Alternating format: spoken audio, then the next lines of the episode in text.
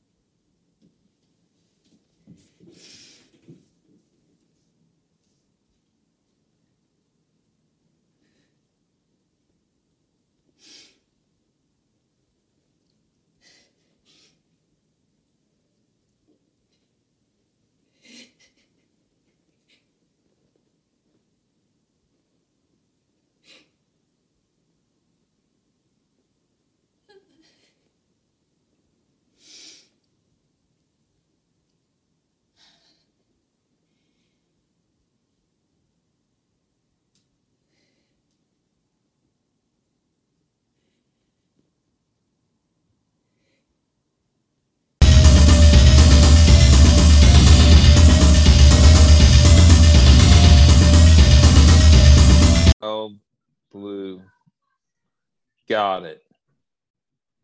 Y'all Whoa. recording this? Yeah, I figured I'd record the uh, the opening banter as well uh, because that's always fun. You know, it's kind of like uh, it's always like even though Zoom tells you recording in progress. I love when podcasts do it, and it's just like, oh, this is like the behind the scenes. Like, oh, oh well, we better we better start the podcast now. so that's always fun. People love that. Did did you you you thought that voice was a woman's voice? no, my woman's voice is like. So, w- w- it is a robot woman that says recording in progress though. I wonder if they had like a long fucking meeting about that. Like, right, like uh who should say recording in progress? Uh, Ving Rhames. Ving Rhames would have been tight. Dude, people need to use dead people's voices for shit like this now.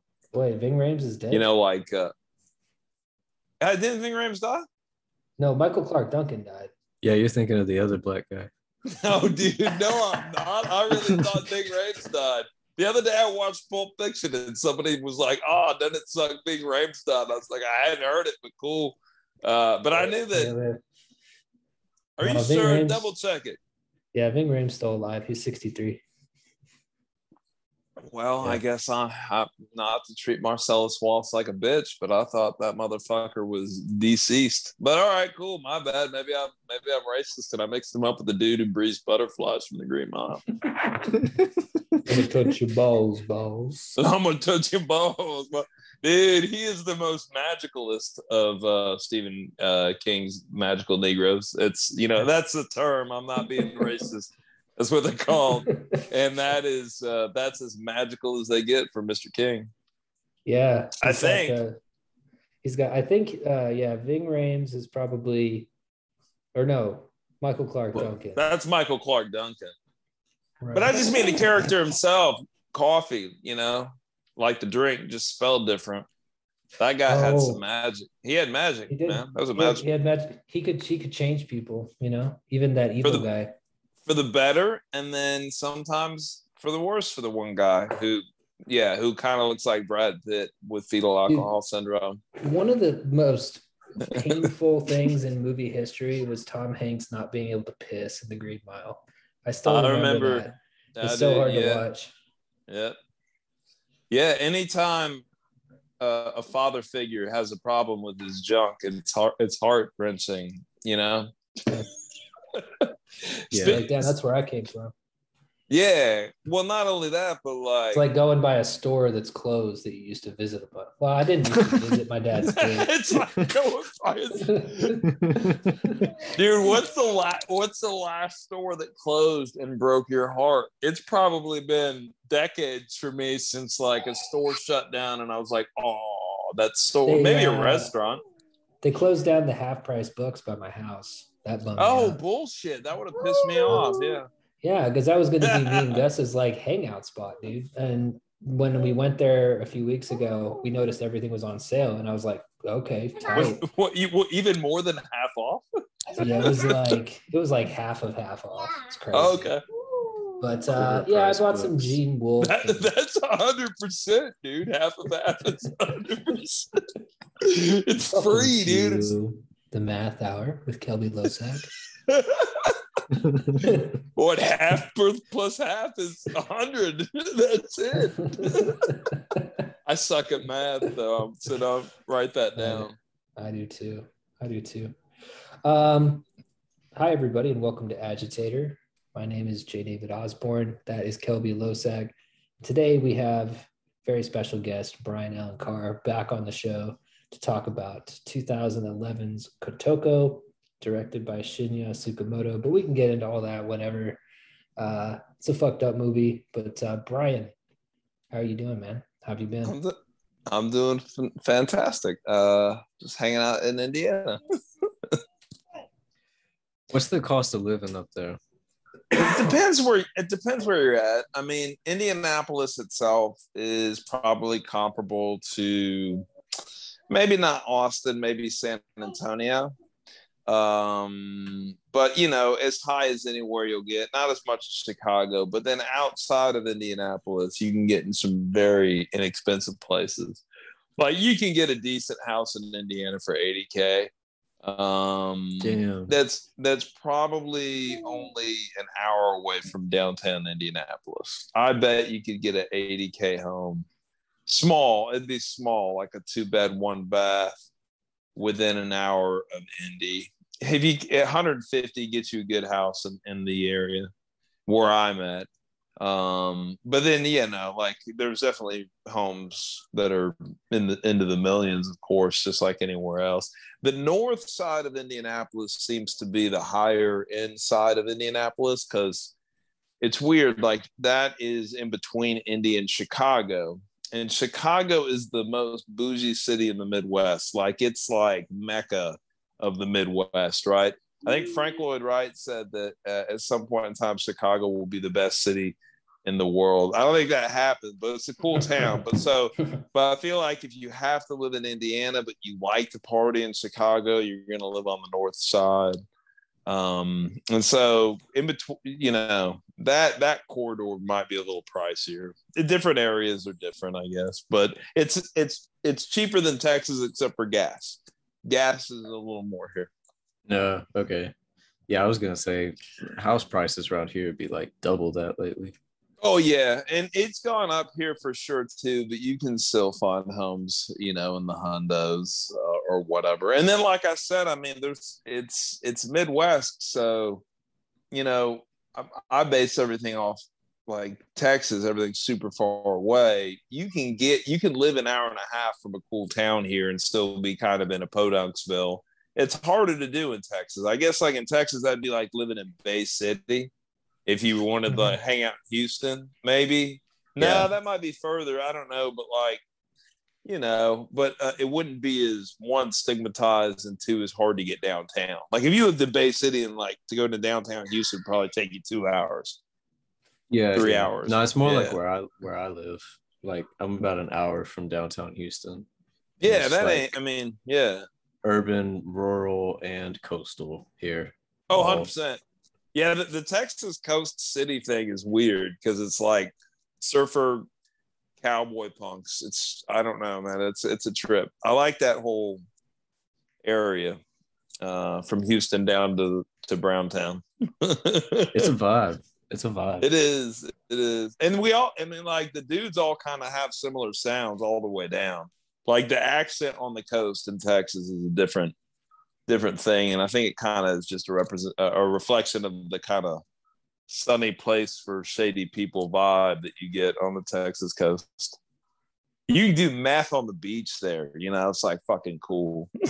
yeah, on, honestly, bro. Honestly, bro. Sometimes, Sometimes Sometime- i'd be, sometimes I'd be doing that shit. You I, meth on the beach? I've never snorted meth on the beach. Sometimes, sometimes, some, some. I I did meth twice, and both times it was because I we we tried to buy cocaine, but they didn't have it. I think, uh, and I don't recommend that drug at all. That's a terrible drug. I don't even know why I did it the second time. The first time I hated it too. Like I was like, this is the worst. It lasted way too long, Oh yeah. Like- oh yeah. They call it tweaking for a reason. dude. It lasted so long. I remember like seven hours into it, I was just like, I want to stop feeling this way, man. It was terrible. It was bad. I dated a girl who had a meth problem named Shilea. she she had had a kid that she'd put up for adoption. Um, Mhm. though though abortion was still legal at that point in time. A- it wasn't with me, it was before I knew her. But so her name was Shilea. She was probably like 19 or 20. She had had a kid when she was like 17 and she was like kind of on meth. I think that's who we got the meth from, actually. Was from I bet you she. I bet you she looks great now. Um, no, I, I doubt it. Maybe, maybe she got well. I mean, she was, you know, like when I met her, she definitely was like, you could tell that, hey, you did meth for a little bit there, but then maybe she stayed clean. I don't know. Meth fucks people up, dude. It's it it uh makes you look like a vampire for sure. Yeah, I don't know why anybody does it for that exact reason. There's just there are no examples that I can think of of people who've used meth long term that don't look like the Crypt Keeper. So it's like, why Yeah. you even do that? I'm too I'm too vain for that. It's not like like- heroin. Her- heroin makes you look better.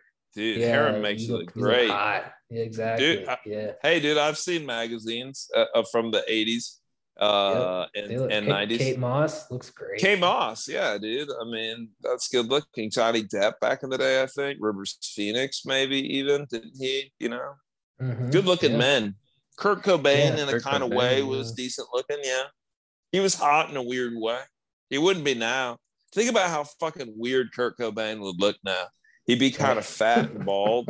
He'd be, he'd be Right, like- Kurt Cobain would be tweeting about how we need to send aid to Ukraine. Oh god. Oh, Yeah. dude, he'd have man titties and still wear that green cardigan, dude. He'd be like Uh, Steve Albini. Steve Albini made a weird libtard turn. That's that's Did what I'm he? basing that joke about. Yeah, Steve Albini's like literally had a band called Rape Man, which is awesome. We talked. I think we've talked about this before. Where like he's now throwing everybody under the bus for being risque back in the day.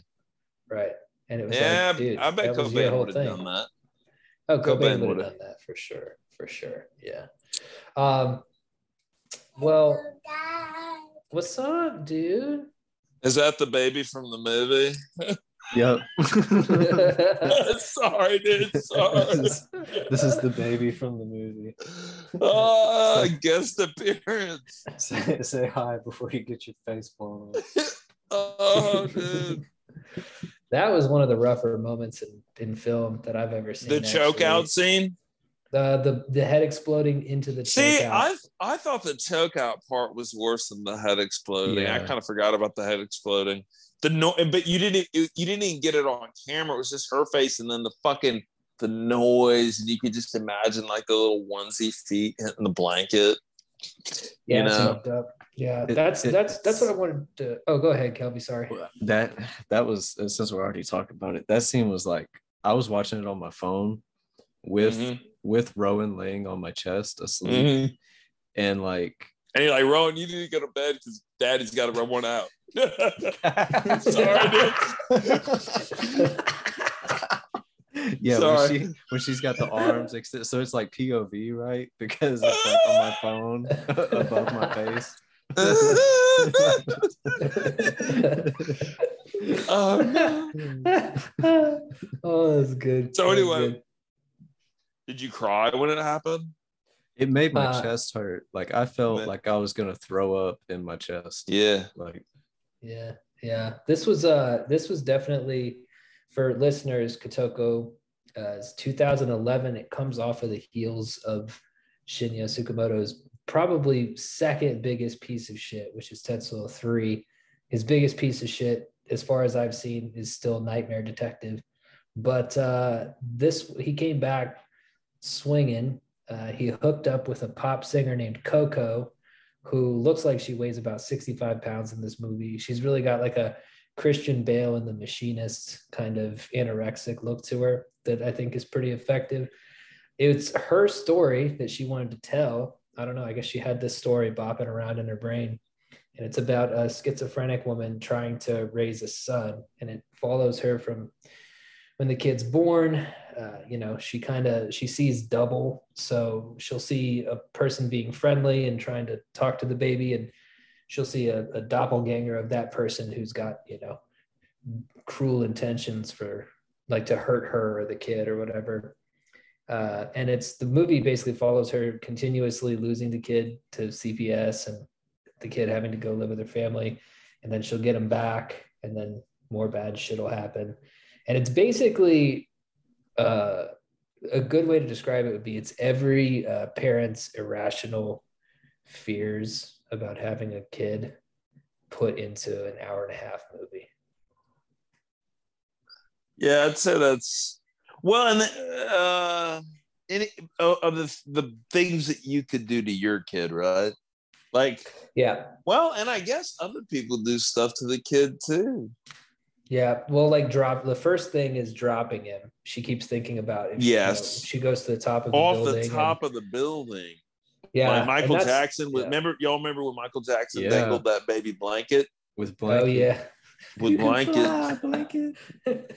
Same same energy though the- with that lady remember on the South top. Park, the South Park episode. you can fly. Good. Oh, man. Um, it's a good. It's a good thing he only fucked it instead of threw it off that building.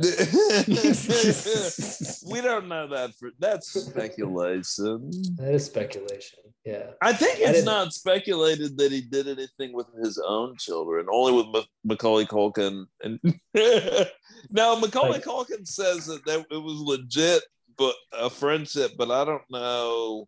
Didn't he just like to whistle in their buttholes? It was something weird like that. Like he he didn't actually. I mean, fuck the who- kids? He just like he just like looked at their buttholes and like blew into them or something like Ooh.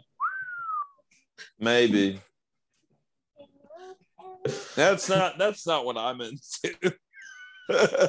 but I guess you know if you get super rich, you know, you can uh, you can kinda- regular stuff gets boring quick, right? Yeah. Yeah, you got to buy a giraffe and Mhm. play Tickle Me Elmo. Yeah. Yeah, I mean, you know, life is long. You know, you gotta occupy yourself. I was showing Gus a tickle me Elmo today, and he looked at that shit like, "Get that the, the fuck away from me." His like Elmo was like, "Hey, hey, hey, hey, tickle me, tickle me," and Gus look- was just staring at it with his like mouth open, a little bit of drool coming out. He Mhm. was fascinated and horrified.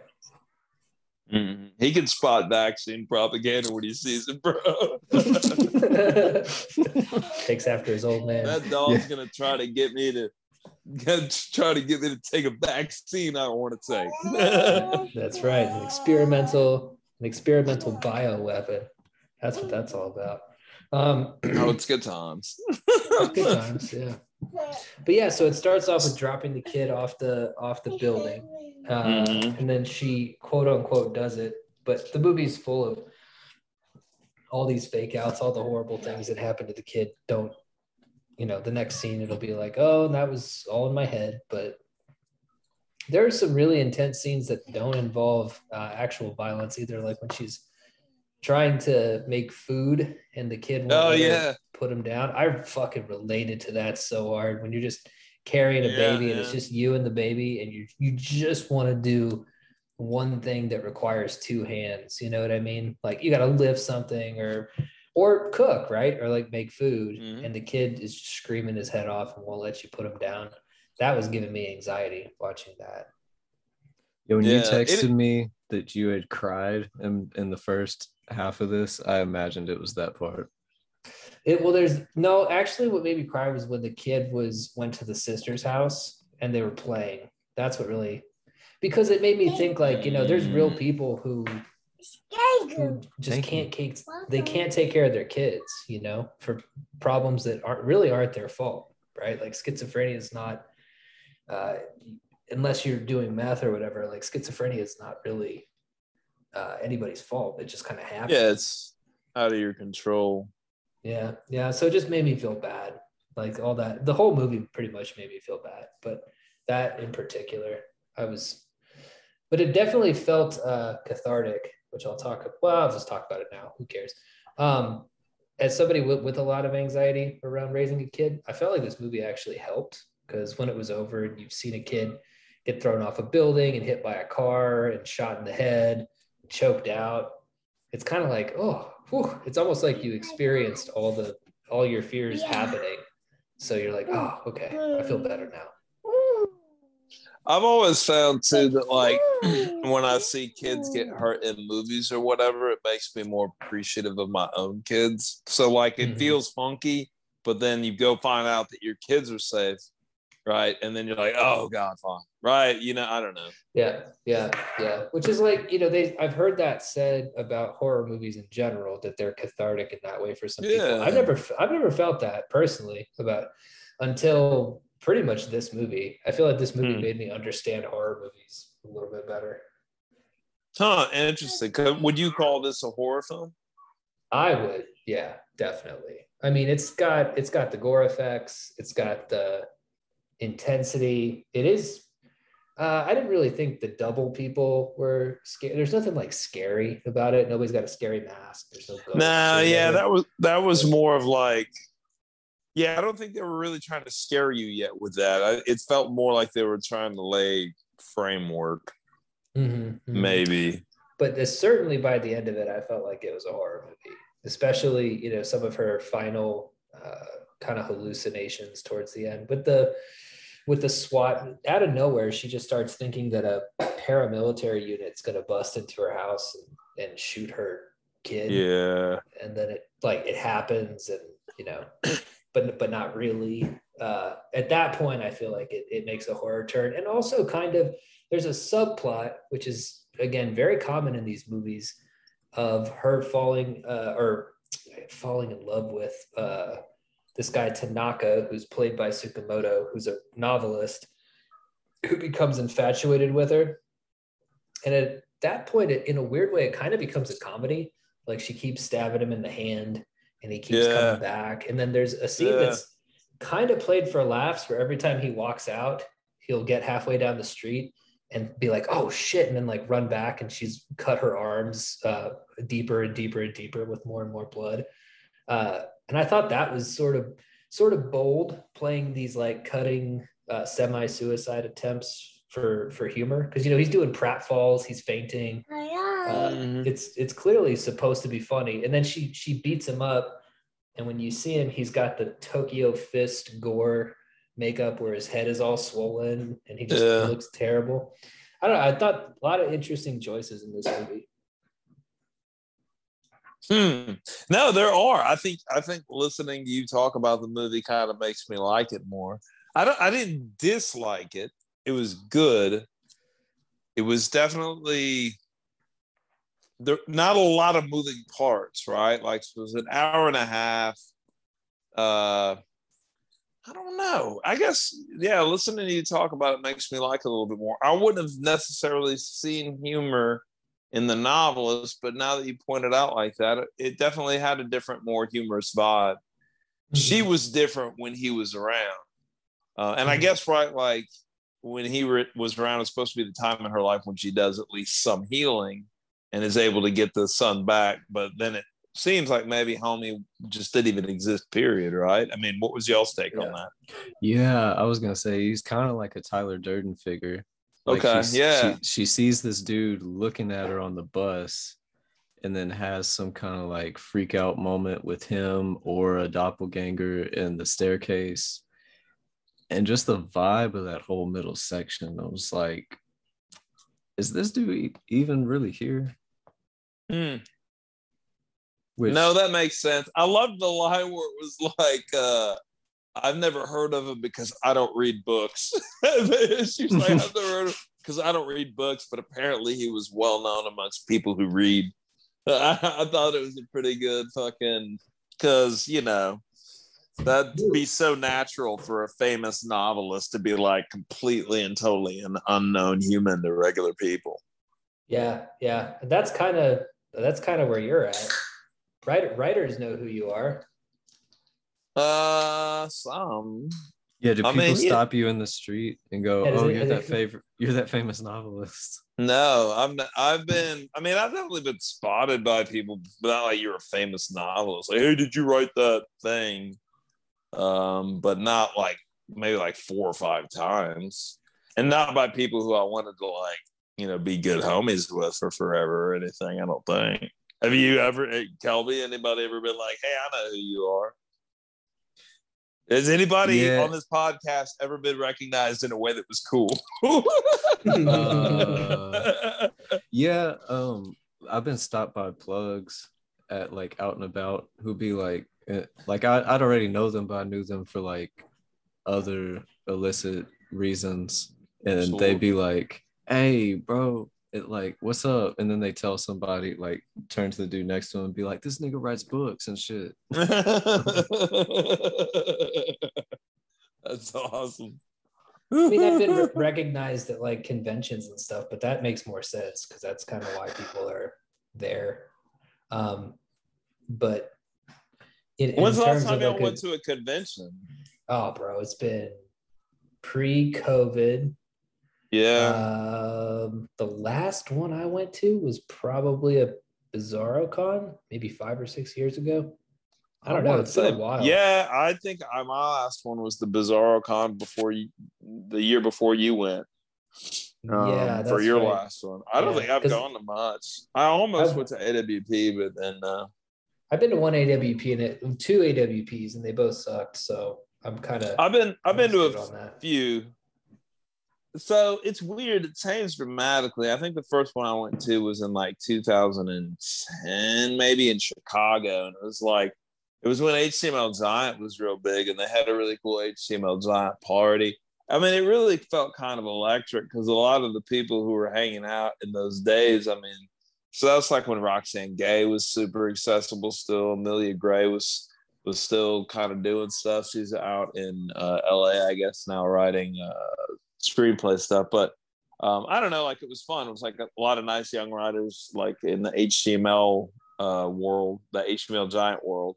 And then the longer I I went to a few more, it got progressively more careeristic, I guess, where like everything felt a little bit less uh, youthful or punk rock. Um, and then now, I mean, just the protocols, it seems like it, everything at AWP seems to be steered more toward a kind of professionalism. You know what I mean? Like it's Yeah. like it's like not cool to be um, transgressive anymore. You know, and it Mhm. was like 15 years ago. It was still cool to be transgressive, and I don't know if that's good or bad or whatever. Or they have like new definitions of what transgressive is, and it's like it's like socio-political as opposed to like aesthetic or or or you know uh content matter or whatever. Um but i don't know. A- awps can be good i guess. I mean i've definitely been to some and it, it's all depending upon who you hang out with but as a dude that's a huge convention for writers though. So and then you Mhm. you go to that and you're just like dude there's too many writers. No, going to those big conventions made me not want to be a writer anymore. Like I straight get up, I, I would go to those and just seeing, and I don't know what it is about careerism. There are people who I know who can brush that shit off and not really care about it, but it's always kind of bugged me because, man, at a certain level, what we do is art and should be done because you, number one, enjoy it, which I think most writers do, not all, but most but that you mm-hmm. also are trying to i don't know push a few back, like do something new and exciting and that's always where i've kind of seen the amount of careerism not really in terms of brown nosing or ass kissing because it's like that to me is kind of like whatever but just in terms of like people who you can tell are coldly calculating what they're going to write to get successful or famous. It all just seemed really really stupid to me and i was like oh, okay. So i just i don't know. I just never felt like i fit in at really any except for bizarrocon i always felt like i kind of fit in there but uh i always said that i was too too weird for the normies and too normy for the for the fucking weirdos so i've always been sort of outside of all that i've just gravitated towards people like you and kelby and Chris Sacknessum and a few others, you know. Um, yeah i mean seem- seem to be in that sphere. they um they're very organized people. The one you know the folks who are like writers slash professors Yeah. they, they they definitely have a kind of and i mean i taught for a while and wrote and i guess i probably could have climbed up the university ladder a bit better than i did. I decided i didn't like it very much. But um but one of the main reasons i didn't like it because it all felt too clean like it all just Yeah, felt yeah. so fucking I don't know, just like so organized. So um, it felt like Sunday school, man. It felt like Sunday school. My dad was a preacher, and it felt very much to me like going to church, just in like how rigid protocols were. And it's not even like woke, anti woke. I mean, it's just like professionalism versus being non-professional. I didn't yeah. want to no, I'm a didn't want. I didn't want to. yeah, I didn't want to be like, you know, faculty uh, um, meeting writer. I wanted to be a writer. You know, like that's not was Mhm. my thing. Um, I don't know. been dude. really jealous of like writers who seem to be able to be cool, but still integrate into that world. Like Stephen Graham Jones is a perfect example of this, of a guy Yeah. who's really, really cool, really laid back, and but just genuinely doesn't seem to either notice or care what we're talking about. That's like a superpower. it depends on success. So, like, he's always been able to have really good professor jobs. Most people in academia hate the job they have, can't ever change the job they have. If they did want to change the job they'd have, they'd have to apply to like 80 places. I know that, like, when Stephen went to his current post, he almost went to a school in Canada and they were like fight bidding over him, you know? That's Mhm. not a typical situation for most writers. Most writers have not been able to find a teaching home.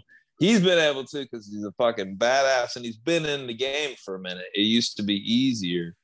I Mhm. think that like almost all the professors I know who kind of like really like their position, like the school they're at, the pay they get, the teaching load they have, they're all fine.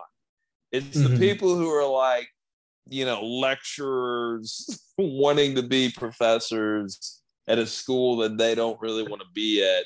Then you get this kind of different thing going on. So, like, even if you're like publishing well, but you're at a school that you don't like, then typically these creative writers, you you get angry because like you don't understand. There's no game to it. It's all just based on like who they choose for jobs and that's all kind of emotional and all this kind of stuff so typically you know i mean i would say that usually if a professor has, has been successful they have that kind of vibe like a Brian Evenson or a jesse ball Yeah, Brian Um, Evenson's another good example who's just Yeah, really but- nice and laid back Mhm. and and, and again he's he's been successful in both in both venues I, I find that most people who are successful in both venues do have a kind of positivity that's harder to find that just comes with being happy and fulfilled in their job which sounds it's, no i know but i'm serious like they're like I know you're it's that- serious. It's just it's just funny because it's true. It's so true, but it's so like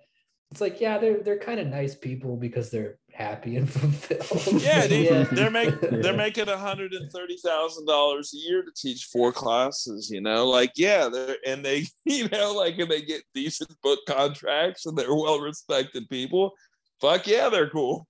like Yeah, they're not waking yeah. up in the morning with a fucking sour taste in their mouth, fucking angry that nobody's noticing their art yet.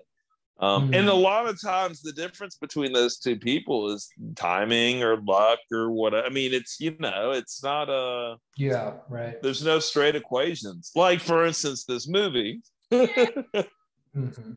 like you could look at it and make the argument that like any three people with a video camera in three days worth of time could have made the film right like it's not but the but it's great and probably for a lot of different reasons but it easily could have been made by somebody else And if it was their first outing or something like if there wasn't any groundwork laid for like who the director was who the singer was like and it could be wholeheartedly dismissed as trite or you know like uh uh amateurish Right. um Right. but it could and, but the same exact product but just the narrative around it is so much different That's interesting.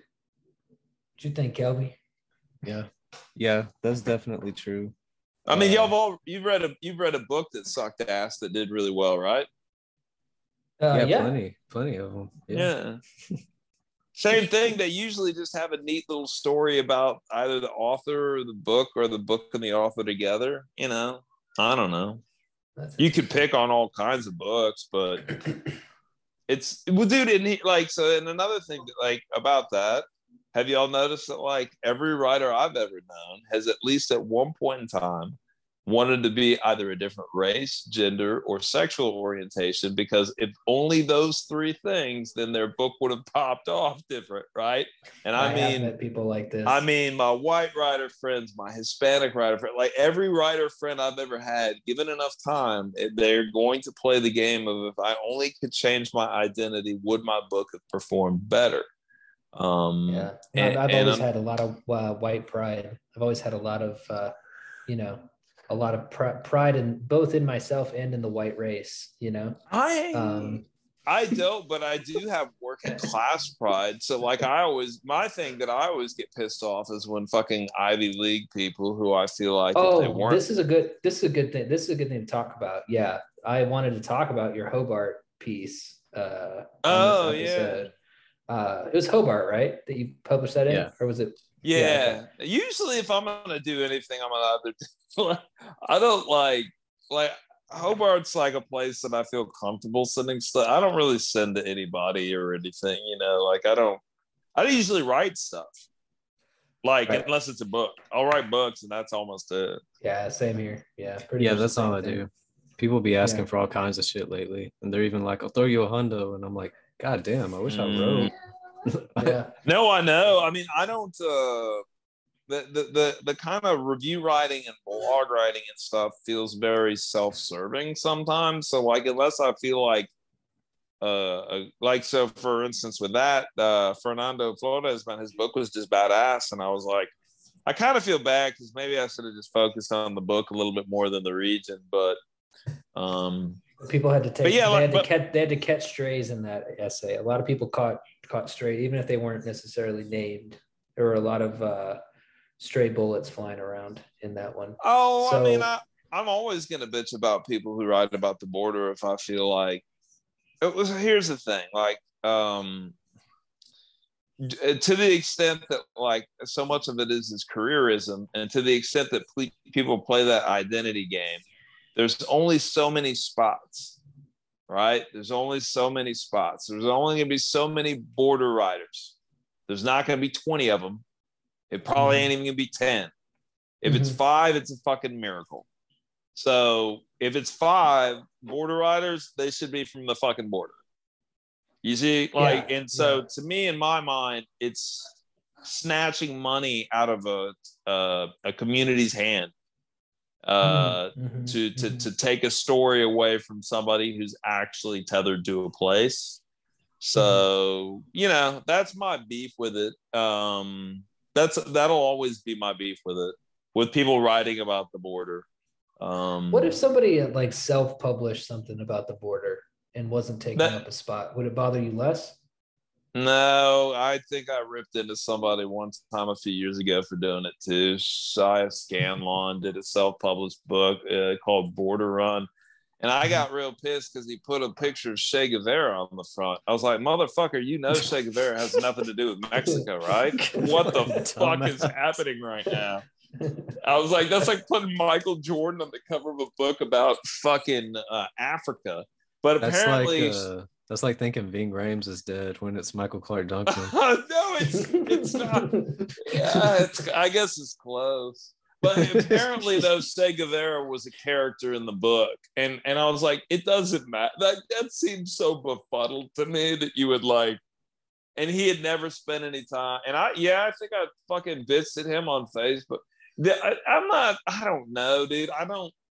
I don't know why. I'm fucking really uh, uh, uh territorial about the Um, border. yeah. No, you get territorial. Like, you know, the argument could be made all day long, like on both sides about authenticity. And I, I like to say that, like, I don't give a shit what people write about. And I don't. Like, as, like, I idealistically, I don't. Mhm. But when I see, like, certain low level, petty criminal, like, working class hood portrayals done by, like, people that just don't fucking they're not from that world. Like it does leave a sour taste in my mouth. Even though Yeah. i feel like write whatever you want i don't give a shit but like it still gets uh under under my skin. Well, it, it gets different too because it's it's it ties into brand. Um, but I mean, I don't know. Like, so my my whole thing with the border is that mostly people when they write about it, write about it in a very violent way, and um, and and like I don't know. I feel like if you're gonna write about a place that you don't know about, too, I don't know. I don't. I don't. I can't imagine myself writing about a place I'm not intimately aware of and making it sound violent. I don't know where I'd feel like getting off that. Then again, though, dude, my violence that I've always done has been very weird and not like, like I don't. I'm not one of those noir writers who's like violence has a code. I'm like, no, violence doesn't have a code. It's sloppy and stupid. Um, Mhm. but I don't know. So to me, violence doesn't seem cool ever. It just seems I don't know. All the violence I've seen in real life had drugs going along with it and fucking idiots, you know? Um, Booze is a big one for me. I think that I don't know if I've ever seen people fight who weren't drunk. drunk. I don't think. I've ever seen that. Um, I think if you were to outlaw booze, you'd see a lot of uh, altercations go away. Kelby and I were walking around the party district of Austin about a week ago, two weeks ago, a week ago, week and a half a week ago. ago. Yeah. And yeah, uh, we we saw three dudes in cowboy hats with their shirts unbuttoned, and they looked like they were going to fuck somebody up. And I told him I was like, "There's this place exists in every city in the world. Every city in the world has like twenty year old dudes who just drink and then fight each other. It's it's the most Dude, when I- natural thing in the world. When I lived in downtown Austin, I used to go to this bar called the Aquarium all the time just because they'd always have a good fight. You know, like there'd always be at least a bouncer tossing one dude like every Friday night. I was in Austin like three weeks ago, four weeks ago. Oh, really? I, I like Austin. I think it's cool Austin's a, that's that's where I was born. Austin's a good town. Um, I was born when my dad was going to seminary there. He was studying to be a preacher there, and then I lived there in my twenties.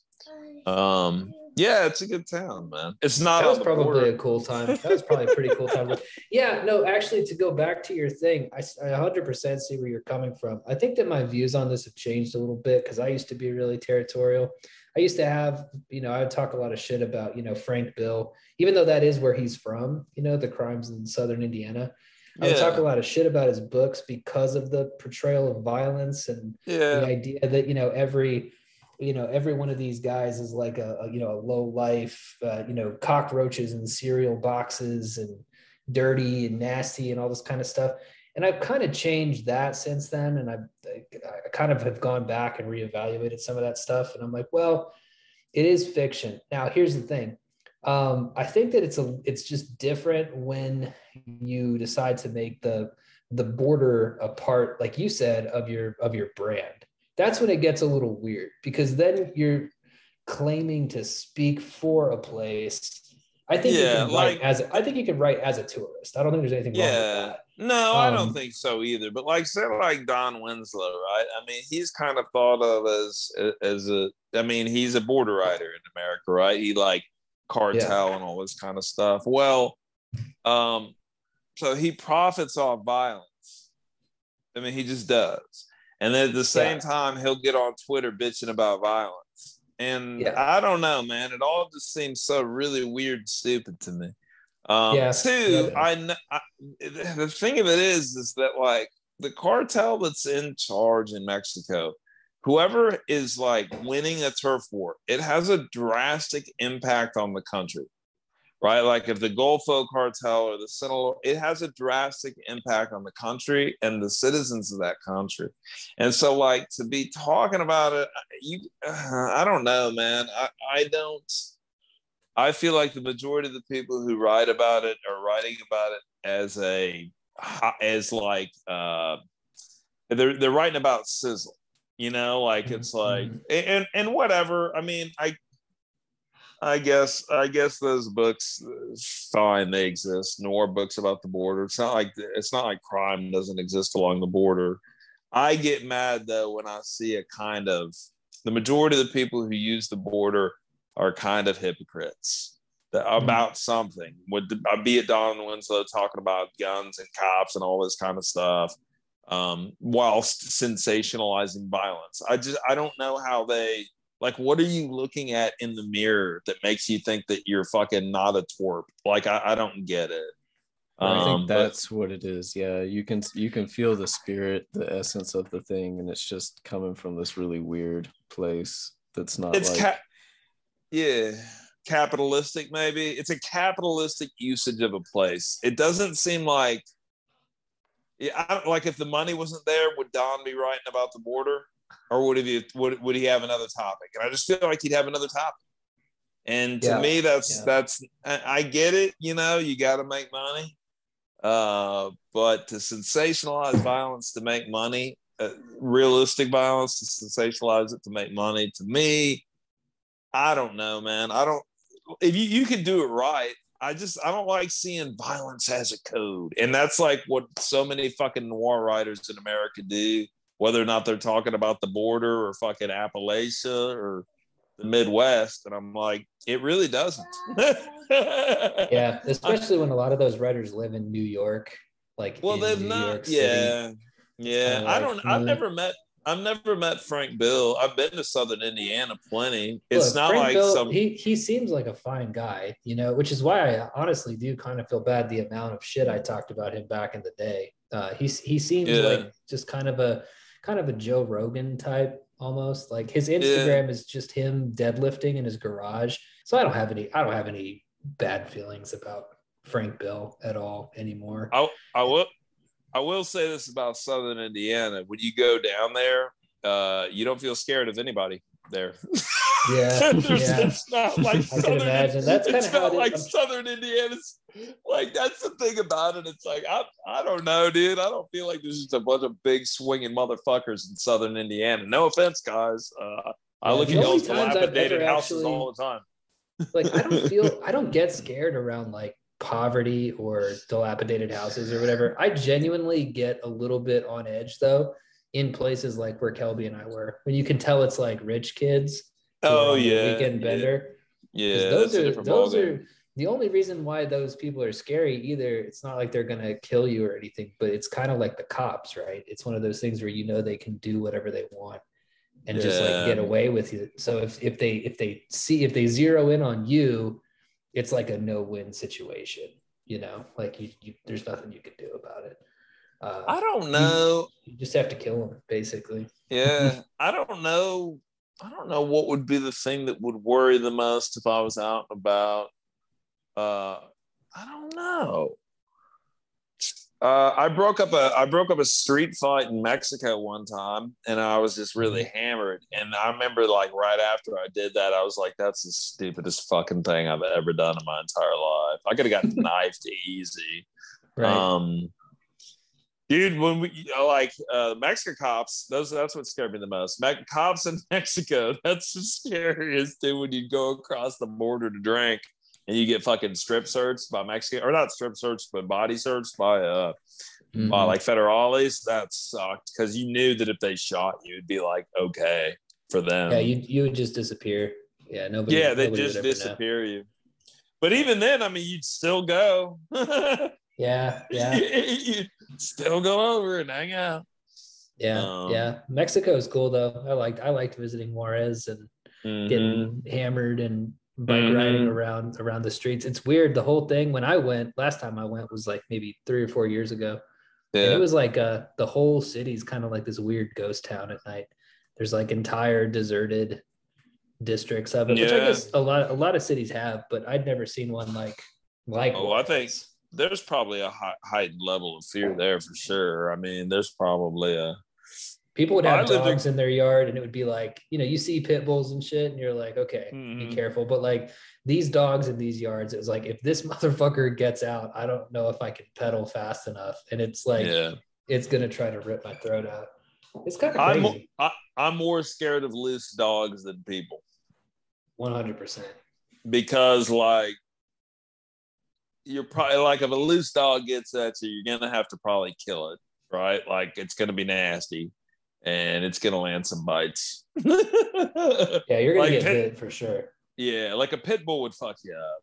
I'd, Yeah. I'd, I'd, I'd rather three, like if I was walking down the road at night, I'd rather three big dudes wander up than a pit bull fucking wander up. I think Mhm. Mhm. that I'd be more, I'd be more scared. I'm scared of dogs. That's, let's, that's, that's, I just figured out what I'm afraid of wild dogs. Wild dogs. Yeah. Well, I got I got bad news about the impending apocalypse. There's gonna be a lot of them shits out there. Mm, You think so? Yeah. Do you think, you think, you think we're going on the impending apocalypse? Not even a little bit. I'm being silly. don't- I don't. I don't, no, think so. I I, think it's. I think no, it's. I I, think every everything's just going to get. Everything's going to get worse in terms of everything being more expensive, but that's pretty much it. Everybody's going to be a lot grumpier because everything's going to cost more, and the like you know housing will go up, and the cost of maybe the cost of gas. Gas might actually go down a little bit, but like shit's just going to be pricier, and so it's just you know we've been living in decline since like 1972. Like the American empire has Mm. been declining since peak oil. And uh, so we were, we were born in it. It's the same thing we were born in. We just kind of didn't really, we didn't really know because we're coming off of the golden age, like the, the great, the greatest time to be alive in America, which if you're white, that is, which is like the 60s and 70s and 80s. But uh, yeah, no, I don't know. Yeah, it's it's just, I mean, in about 10 years, I see it leveling out and finding some kind of balance, but it'll it'll just be an annoying and semi-depressing period in our history. I've, we have i can't decide if if if we're declining or not because like on the one hand we are but on the other hand like what we're doing right now is was unthinkable 30 years ago Mhm. um and i know that we've put a lot of our resources into creating that infrastructure well right that's I, I, it's going to take away from other areas. Like it's really hard to think about like what money is worth today versus back then because like an iphone would be worth a billion dollars in seven it- or a trillion. Like that like if an Mhm. iphone could do everything it does now in 1970 you'd be fucking god. So Mhm. i don't know I- and i mean in 1980 you would be a god. If you had that you'd be a fucking god so i don't really i can't decide how i feel about it um we've well, it's definitely just like I mean, I- up, I upward like mobility we- though. You know, like you can't really buy. Like Well- a lot of people can't buy houses.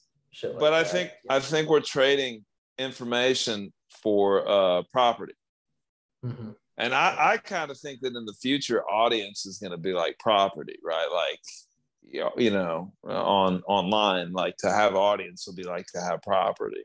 But so, like, you can almost imagine if if we got all this more information coming into us, right? We don't need as much exterior stuff, um, because everything, like, right? I mean, your iPhone in and of itself is like a thousand different tools. I, I can't decide it's such a big shift that like I, I can't really i know that it's food's more expensive okay but movies are cheaper music's cheaper maps are che- like every, almost everything's cheaper except for food fuel and housing well Mhm. almost everything else that i do is in my hand right now you know so Yeah, i That's a don't good point. Yeah. it's hard to, i can't decide I, I i I don't know. It's weird. Like I feel like a lot of it too is that the information that we've gotten has just really taught us to hate life, as information does. And the more you know, the more you self-actualize. The more you self-actualize, the more you pick on yourself. Oh, wow. 'cause- yeah. Yeah that's like, well and it's also overload right i mean it's not just the self-actualization it's just that you know we it's just that we literally don't need to something like twitter like you don't need to know the thoughts of 500 strangers a day Oh, even I if the have thoughts are fun- funny Dude, I love my sock puppet account now. I follow a bunch of fucking famous dead writers Mhm. and some famous dead painters. Mhm. and some like some science wet like accounts and some funny things. And so now like I just I look on Twitter and it cracks me up. I don't follow almost anybody I know except for Kelby, I think. I Yeah. need to check my follows. Uh but like I just nothing on it and uh, it's quite enjoyable. Like I, I think the thing is is that I don't want to know too many thoughts of people who I know yeah like that was never part of the game. Like think about Yeah. like when I was wanted to first starting to be a writer, I wanted to like fuck with thoughts of people who were like you know giants and most of them dead. You know, uh, Mhm. not like my peers. like I, I was. I think I liked art because I didn't like my peers. To be honest with you, like yeah I wasn't really all that good at socialization. So I was like, I'm gonna go to my room, fuck with books. Mhm.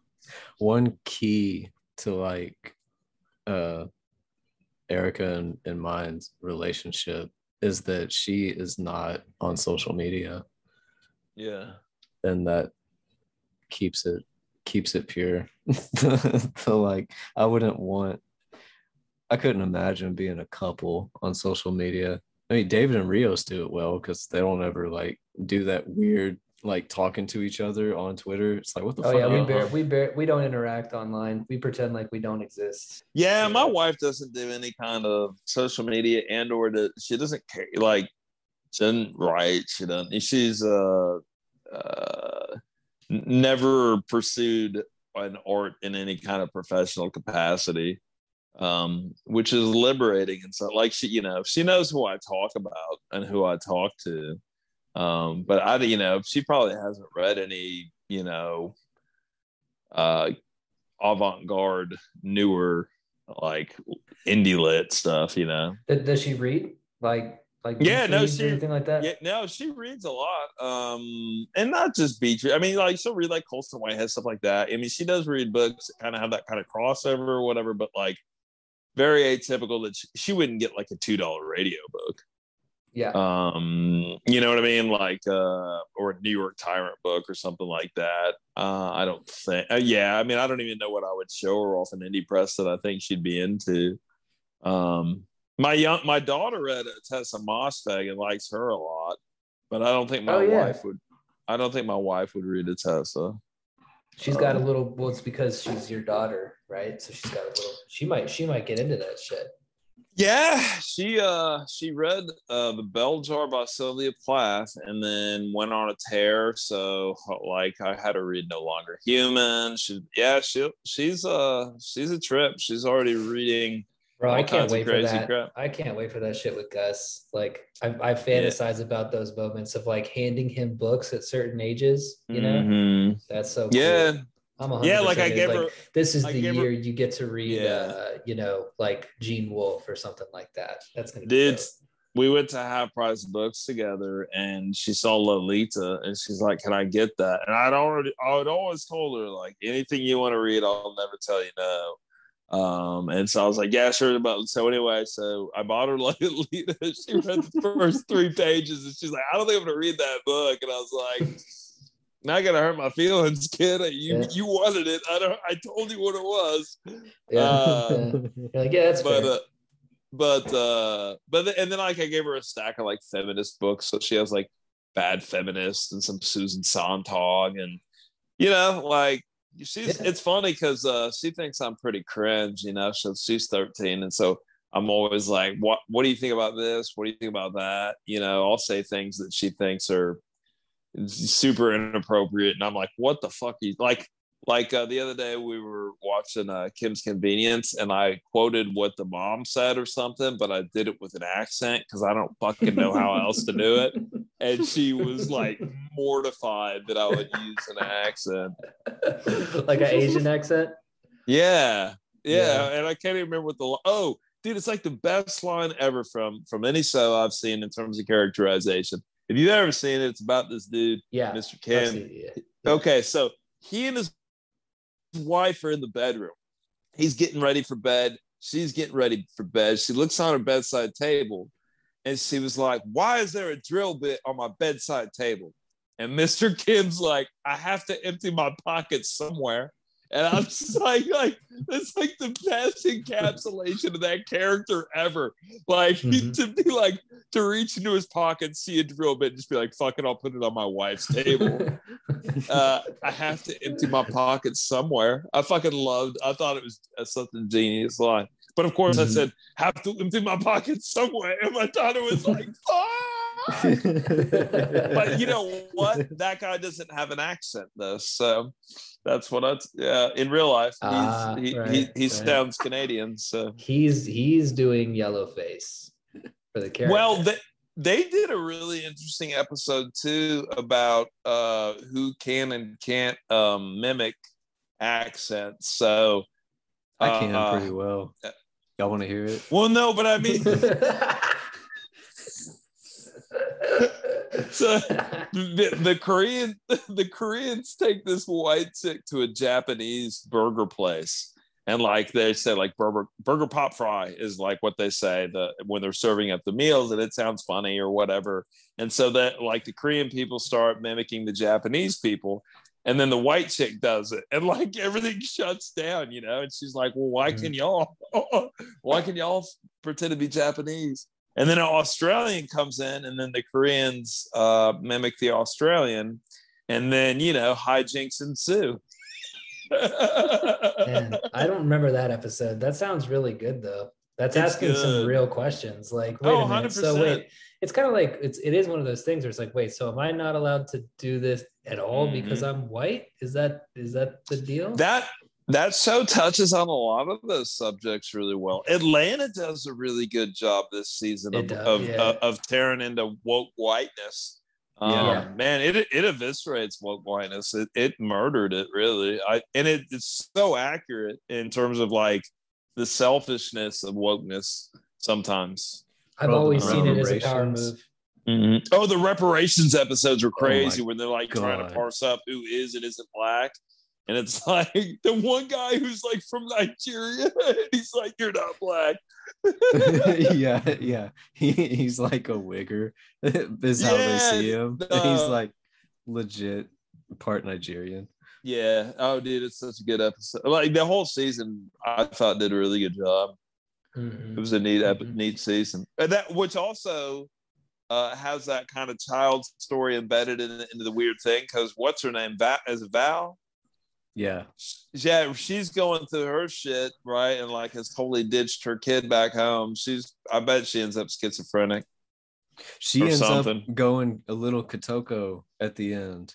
Yeah, she goes full she goes half Kotoko. I- when she's serving how- when she's serving the hands. Yeah, God, that episode is one of the best. Like one of the best.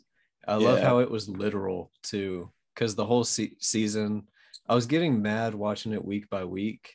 Like, what the fuck is going on? Like, I, I didn't. I wanted to trust they were gonna tie it together, but I was kind of losing faith. And then when they finally did, they made it like literal. They were like, Van, you're being fucking weird. What is going on? And it's like, Mhm. holy shit, you have this double fucking life and you're it, was fucking crazy. Uh-huh.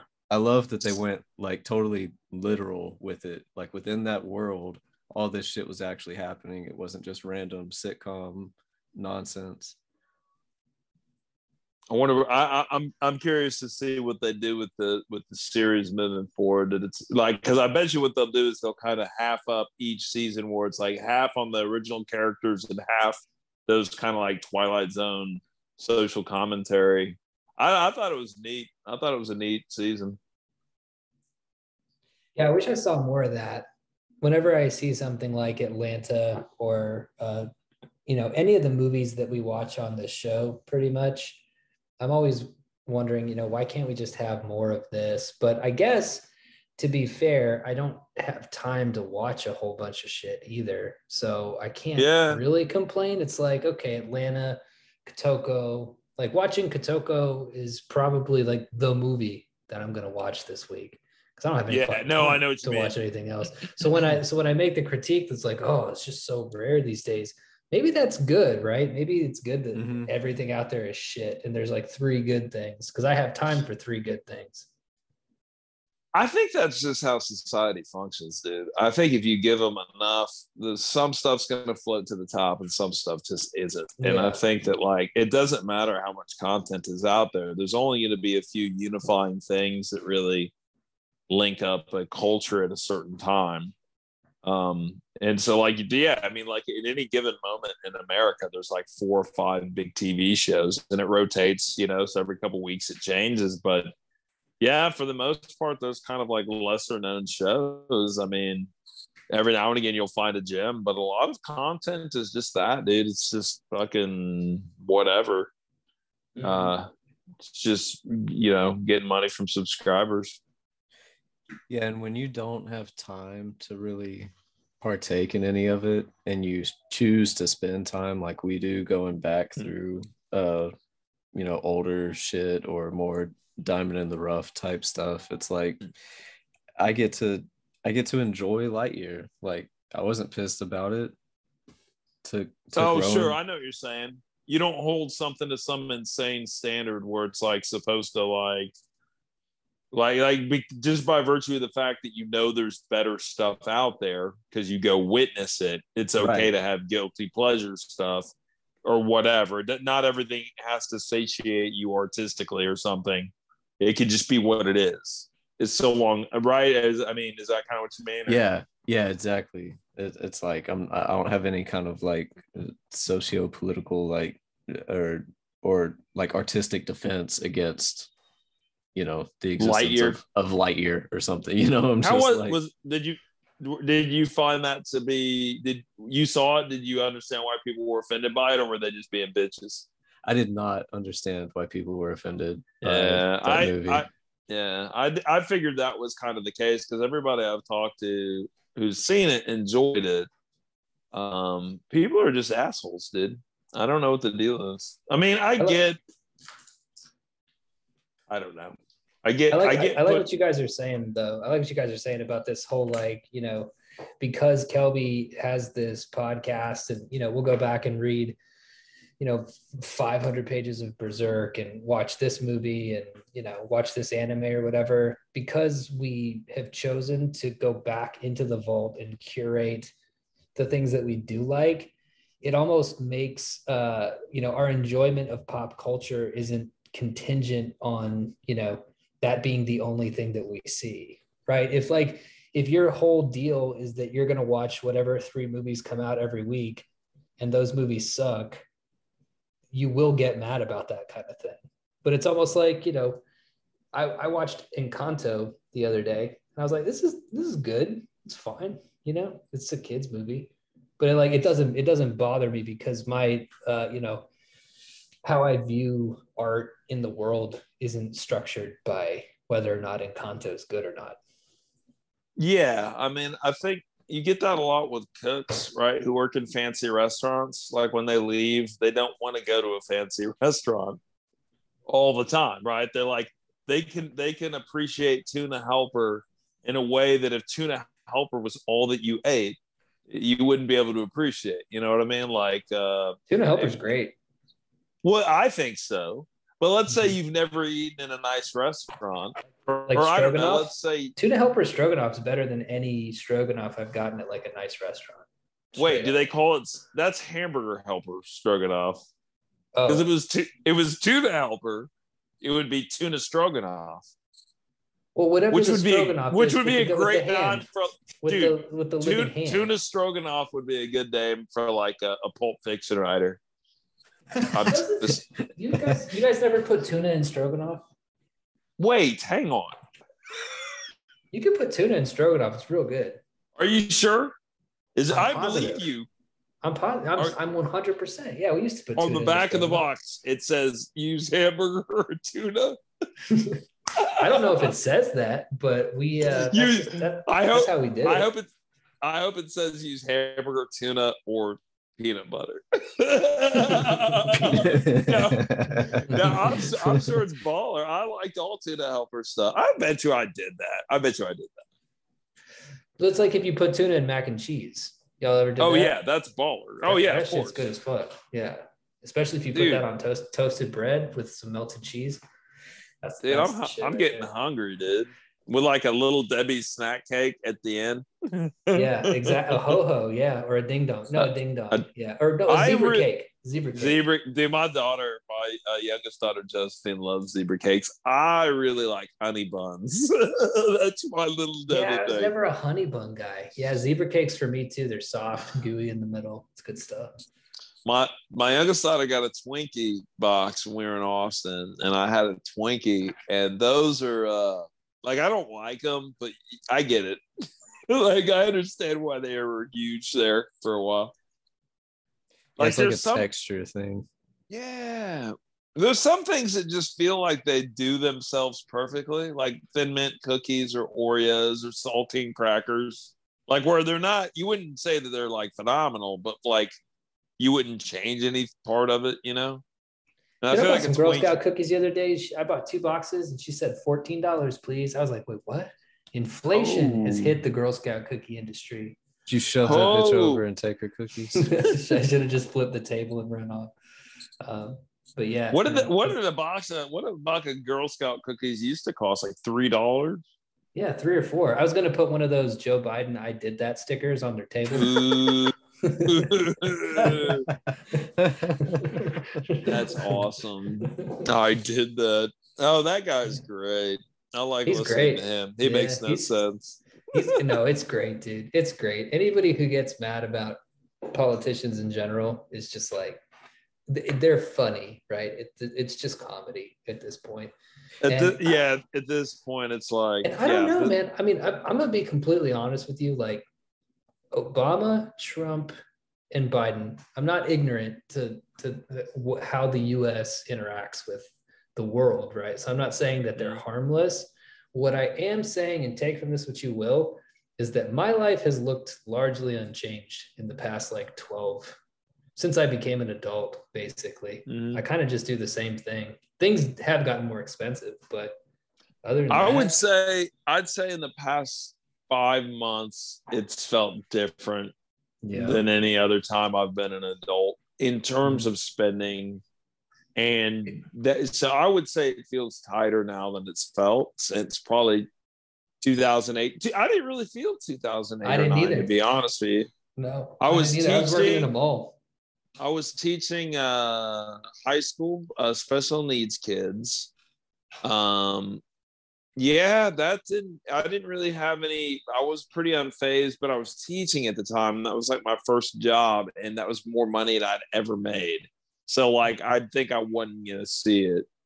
Um, but no, yeah, it doesn't really seem like it. It matters all that much. I think that probably right now we're losing a war, uh, an an, an information war with China, and we're just getting stupider and stupider Oh yeah, 100%. at their all that's true. All that's Like, true. Like it. Right, we have all this drag show stuff, which I don't really give a shit about, but that it's happening simultaneously as we're not getting the list of Ghislaine Maxwell's clients or whatever seems to me a very well orchestrated joke on our society, right? Like Yeah, yeah. it, it do too. seems it seems so uniquely ironic that it must be something that was like organized for somebody's like um humor.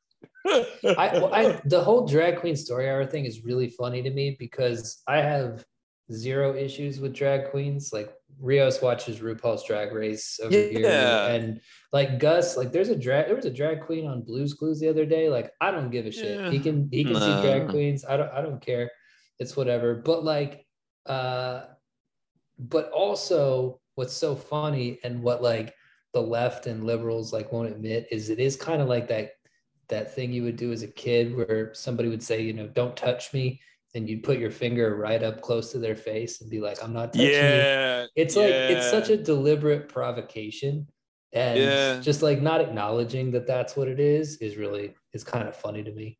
It's like, well I, you, I you know what you're I- doing. you're, you're trying to avoid. yeah oh no it's an obvious well i think that that's what the right's doing with with uh with the roe versus wade thing too it's the same thing it's like you fucking made us get vaccines and you won't Yes. say say what say what a woman is so now Dude, you're gonna have to last, Like, last right? time Like, you came on the show, last time you, You came on the to- show, last time you came on the show, what did I say? What did I say? I said that last time you were on the show. I said like you you you made us get shots. We're gonna take away abortion. oh yeah oh I, yeah well and then and then and then and David what's gonna did. come what's what's I, gonna I did come that. next what's going to come next is you took away abortion well we're going to bring back the draft Yep, yep. because right they're already saying that they don't have enough dudes to fucking enlist anymore um i But yeah, it's dude just I basically mean, a bunch of people trolling each other, but it's trolling each other with actual people. with actual human lives, beings yeah you know yeah because because i actually i am i am completely pro-choice because it's a person's i'm consistent with like the bodily autonomy thing. And so Yeah. i'm like yeah it's it's your choice uh and then I also with the shots i was like it's also that's also my choice too. So you know i'm i'm just I think I'm- on abortion i'm pro-choice until the baby can feel pain. So my mom Yeah. was a neo my mom was a neonatal nurse and she used to always save 26 28 old, week old kids and i'd hear about them you know? So like i and every year they like come back to driscoll and have a reunion you know at her little hospital. So like mm-hmm. I, I don't really have an issue with it all, but I except that it's like, oh, once the kid can feel pain, I feel like I'm out. I feel like I'm done. I yeah i like get that. I get that 100% yeah. It gets then- tough right? It's a it's, and it's what, it some, what some might call what some might call a dicey issue Uh, I really hung up on what it is I think about it. Yeah, I don't I don't know, dude. Um controversial might be a top like it might be a word for it too. It's, it's Well, a, it's a and it's it's a been- contested issue in America. my whole life. It's one of those uh, college uh, essay topics. That and, and gay marriage, which I guess is never going to be probably brought up again. Well, no, baby. I mean, you know, Oh. drug legalization. Did y'all see actually the next thing on the docket is interracial marriage? No. Oh yeah, let's The- go. Let's go. dude. What'll what'll happen to you, motherfuckers? No, I'm, I- grand, I'm, grand, I'm grandfathered in. Yeah, and I Why? have guns, so nothing is happening to me. Yeah. Why? I married a white girl, so. That's not me bragging. I'm just saying I got to think about it. Sucks to be you losers. Can you imagine if fucking Clarence Thomas, fucking a, a, a integrated married man, is like, uh, yeah, we're striking that one down. I don't Yeah, think. that would be that would be hilarious. But also that's that I don't see that happening at all. I don't either. I think they're going to say that there's a constitutional right for it. I, I mean, gay, gay I marriage too. I don't see them striking gay marriage down either. No, that seems like it's not an issue. And then, of course, that's what they probably want to do is is rule positively on those other two things, and then that way they seem a little less demonized. Hopefully, that's the tack they take. You you always expect these people to maybe act like humans, and then they let you down every single fucking time. Oh, they're lizards, dude. They're all lizards. They're all lizards. It is fucking crazy though that there's nine people who make decisions about 350 million people. That's kind of crazy. It's like we just decided, yeah, it's good. And the way that they're going to be cut, like they can do it for life if they want to, Mm. uh, and they're they're just picked. They're picked by somebody. Like they're not even Yeah. in. That's just a that's a seems like a flawed system to me. But what do I know? That's why I Um, don't take it real seriously. Like I know there's things that do affect like society like that you can't like it's going to affect you in some way, but like coming into my house with any kind of bullshit, like like I literally have guns. I don't know what you're gonna do to me. Like, you know, Well, they, they they will they will kill you, but you'll get a few shots off first. no, yeah, for sure. It's like, you know, I might have to die about it, but like Yeah, I know. you Yeah. know you, you can't that's gonna be the way it, it goes down though like you're not gonna force me to you, you can't i don't know i don't know what i'm saying I think you I can't think force the old- Kelby to carry a baby to term. That's that's that's what it is. Uh, see, I won't, I won't, I won't really know what I feel about it. I mean, well, one, I, I think it should have. I think abortion should have stayed the way that it was, if not gotten more lenient. I wish they would have come up with a fucking parameter that we could have used, like, Right? Hey, Like 20 where is weeks. it? Like let's yeah, just tell line. me, like, twenty weeks. Yeah. Uh, Tell me the time. Fucking, I will agree with you. and then, like, we can all just fucking make sense, you know. But Yeah. you leave it nebulous, and it gets really difficult. And I know that a lot of people want to be like well, it should just be completely open ended. And I'm like, you're not going to win that fight. You're not. That, no, not I mean we have a, we have an age for buying beer and joining the military. So why not? And just Some it- kind it of restriction. be- it- it, could be wrong, and it probably will be wrong because I think that people become people at different rates. I think there are 45 year olds walking around who still aren't people, right? So it's it's hard to say like, when that. does that thing become a person? It's it's not going to be right. Just like there's you know there's 18 year olds who should be allowed to drink or whatever, and 18 there's it fucking 85 year olds who should not be allowed to drink, right? It's just Yeah. it's, none of it's perfect. You just we just needed we we need a number like you said, 20 weeks. Like, why not just slap it down? Just be Or, like, or boom. something, or you know, and then that way you could get uh, 20 uh, weeks a kind of consensus. to be you honest with you. you need That's- a consensus. Uh, No, yeah, yeah, it's like seems- five months. Yeah, that's you- you're showing at that point. That's kind of Well, rough. well, but I think that that's kind that's the problem though is that like the week the amount of weeks that a lot of people want is trending towards 20 some people want it to be fully open there's it, it needs to be at least an articulated number so that everybody can fight for a certain line there has to be parameters there has not because of like you know i've you know women will be like you know my body, my choice, hundred percent. But you have to get a consensus in order to get the things that you want. Unfortunately, and by not having an articulated desire, you're gonna lose every time. If you're coming Yeah. into to, Right. to an argument and you can't tell me what you want, you're not gonna get what you want, and that's just the way that it always works. Um, but people don't seem to want to be concise anymore. It's like they just want to be. I mean, as a politician, it makes sense, right? They themselves are like notable for being uh, nebulous or wishy-washy. So they have a hard time picking a date to run on. You know, like 20 weeks, you know, they'll because they don't want to have to have said something concrete, it seems like. Mhm. But who knows? Yeah. All right. All right, guys. Uh, But hey, but wait, wait, wait. Speaking of abortion, I feel like Kotoko was a pretty good uh, uh, advertisement. for abortion, yeah, For- absolutely. for- For, for extremely Are you- late term are you- abortions, Are you Yeah. like this chick? Don't have babies. You know what I'm don't saying? have Like it, babies. uh, because that's not you. That was not mother material right there. You know Oh, what she was like? She was like an alt lit poet who had a baby, uh, and she shouldn't have. That's what it was like. yeah. That's what. No, I agree with that 100%. I think, uh, as for my final thoughts on the movie, I, I think that it, I thought it was great. I really like Tsukamoto. I like his uh, audio visual style, that kind of overwhelming uh, sensory Mhm. kind of thing. I really dig that. I liked uh, Cocco's performance a lot. I thought it was creepy.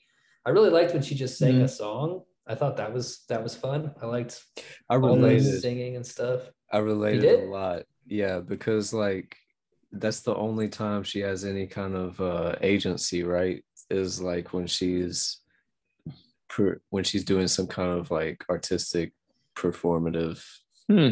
Well, she does, she says at the beginning that when she sings, it makes the world normal. yeah.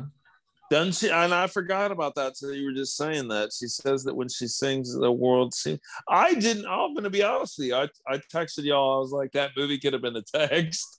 But now, now that I've spoken to both of you about it, I like the movie considerably more. I think. Yeah, in the it's- have- discussion of have- it. Have you seen Tetsuo or Tokyo Fist or any? any No, of I no, I, Okay. I just this is my first work by this author, but uh, by this director. But I, but I think I read a review that said this is probably a really good place to start. Um, Yeah, it's a good place. Yeah, I would go. I would try uh, stuff like Tetsuo and Tokyo Fist. I think it works really well in conversation with a lot of the others. with these, yeah, yeah, and it's um, and I think that you know once you sort of have you know this uh, this is used as like a cop out a lot. It's like oh, if you see the other movies, this one makes a lot more sense. But it's true in this case where it's like you know once you kind of like uh, can know where he's coming from, kind of speak his cinematic language in a way. I think it's I think the movie might hit harder than it might have for you because it's uh he moves really quickly between you know kind of dead serious like like you said how you didn't pick up that like that kind of stuff was supposed to be funny like Mhm. be, be, I think because Kelby and I have watched like Tokyo Fist, we get that like this kind of extreme violence is is kind of funny to him, right? And it's it's kind of like played for laughs. So, I mean, I think that uh, yeah, like I said, I thought that it was like I felt like I got hit by a truck when it was over. Huh.